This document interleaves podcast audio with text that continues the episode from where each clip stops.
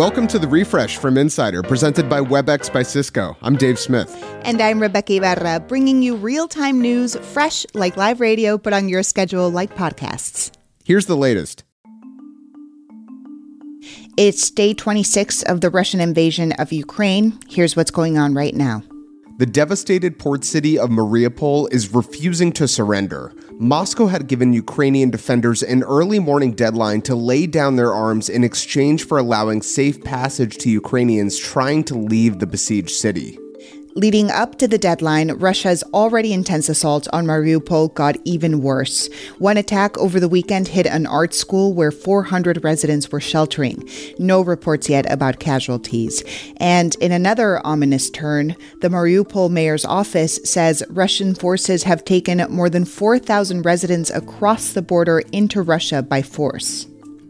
A growing number of Western experts say the Russian invasion has hit a stalemate, with Putin's forces unable to take any major Ukrainian cities. U.S. Defense Secretary Lloyd Austin said Sunday on CBS the Russian campaign is essentially stalled, but a stalemate is not the same as an end to the war. In fact, Russia only seems to be intensifying its indiscriminate attacks on civilian targets, including a missile attack on a shopping mall in Kiev overnight.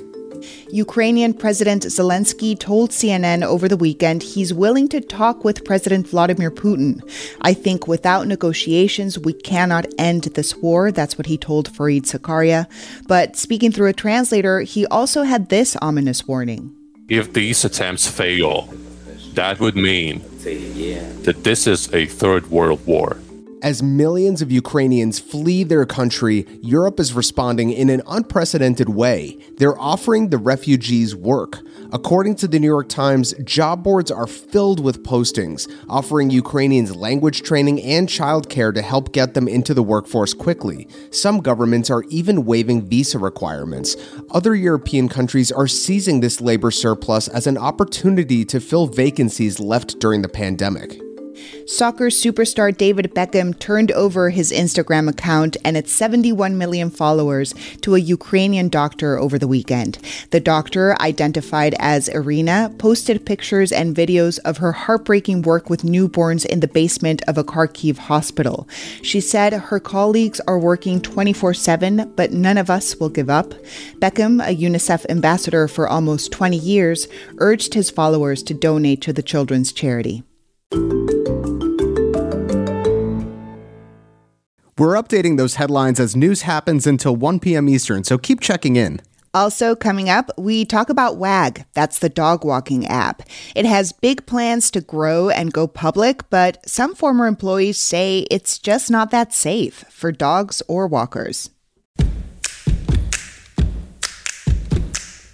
WebEx is driving hybrid work by ensuring almost anyone, almost anywhere, can be seen, heard, and have the ability to contribute equally. Learn more at webex.com slash hybrid work.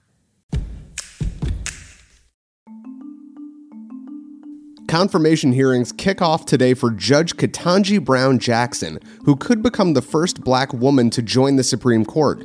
She'll answer questions from Republicans and Democrats from the Senate Judiciary Committee over the next two days. Senate Minority Leader Mitch McConnell says he hasn't decided on whether or not he's going to vote to confirm the 51 year old federal judge, but Senate Democrats hope to have her confirmed by early April.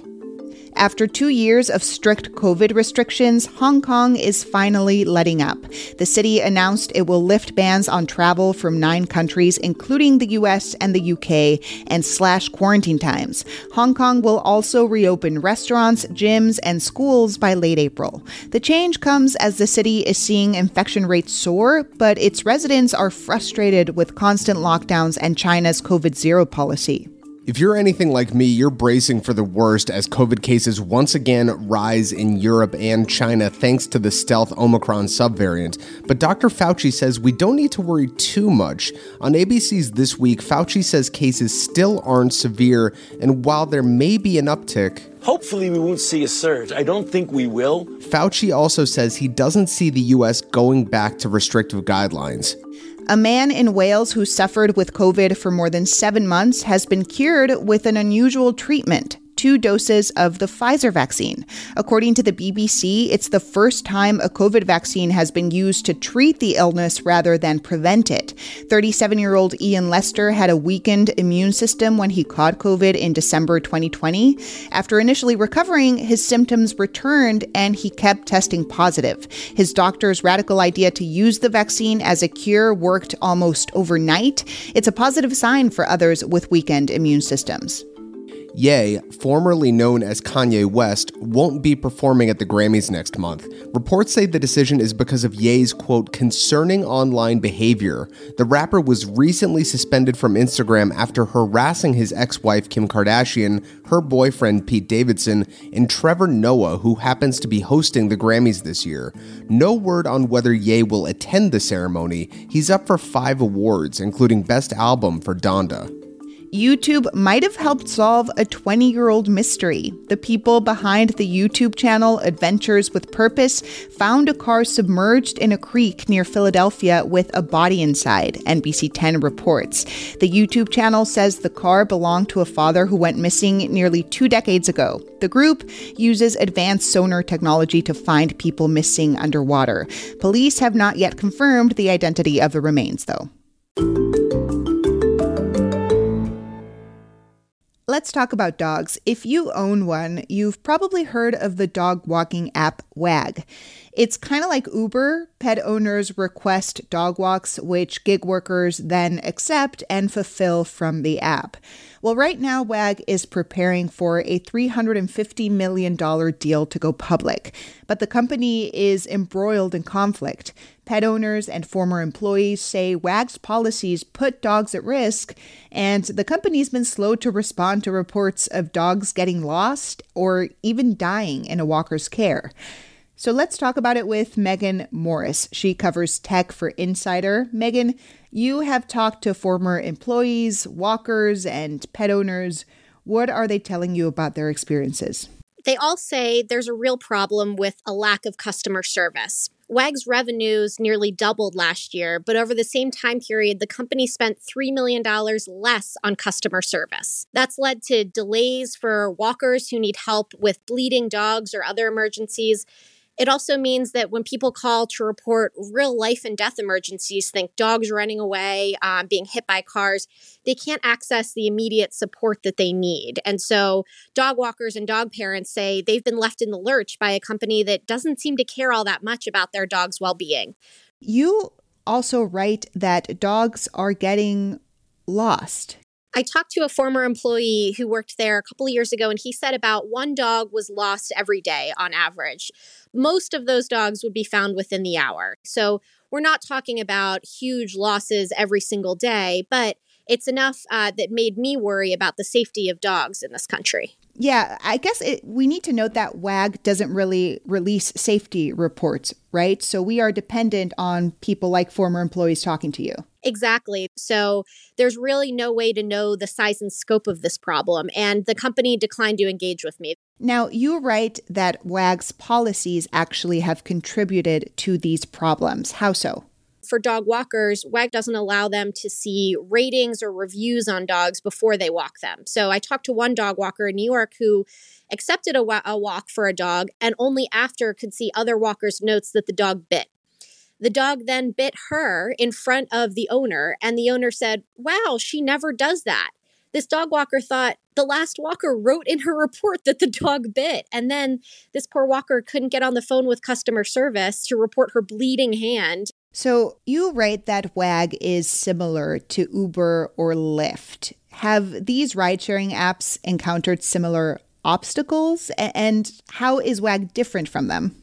The big difference between Uber and WAG is that WAG's dog walkers don't have any kind of formal certification or safety mechanisms in place. So on Uber, if a driver gets a DUI or gets in a car wreck and loses their license, they're booted from the platform automatically. There's no dog walking license or anything like that. So there's no way to make sure uh, that the dog walkers are being safe besides reviews that humans leave. Megan, can you talk more about WAG's lackluster customer service? I talked with one startup founder who lost her dog in January. She was thousands of miles away from home um, and she left her dogs in the care of a WAG sitter. And unfortunately, one of the dogs got away. She doesn't know how from this sitter. Uh, and she couldn't contact any customer ser- service live. She had to fill out a form while her dog was running around Denver in early January. And it took a full day just for customer service to say, We're looking into this.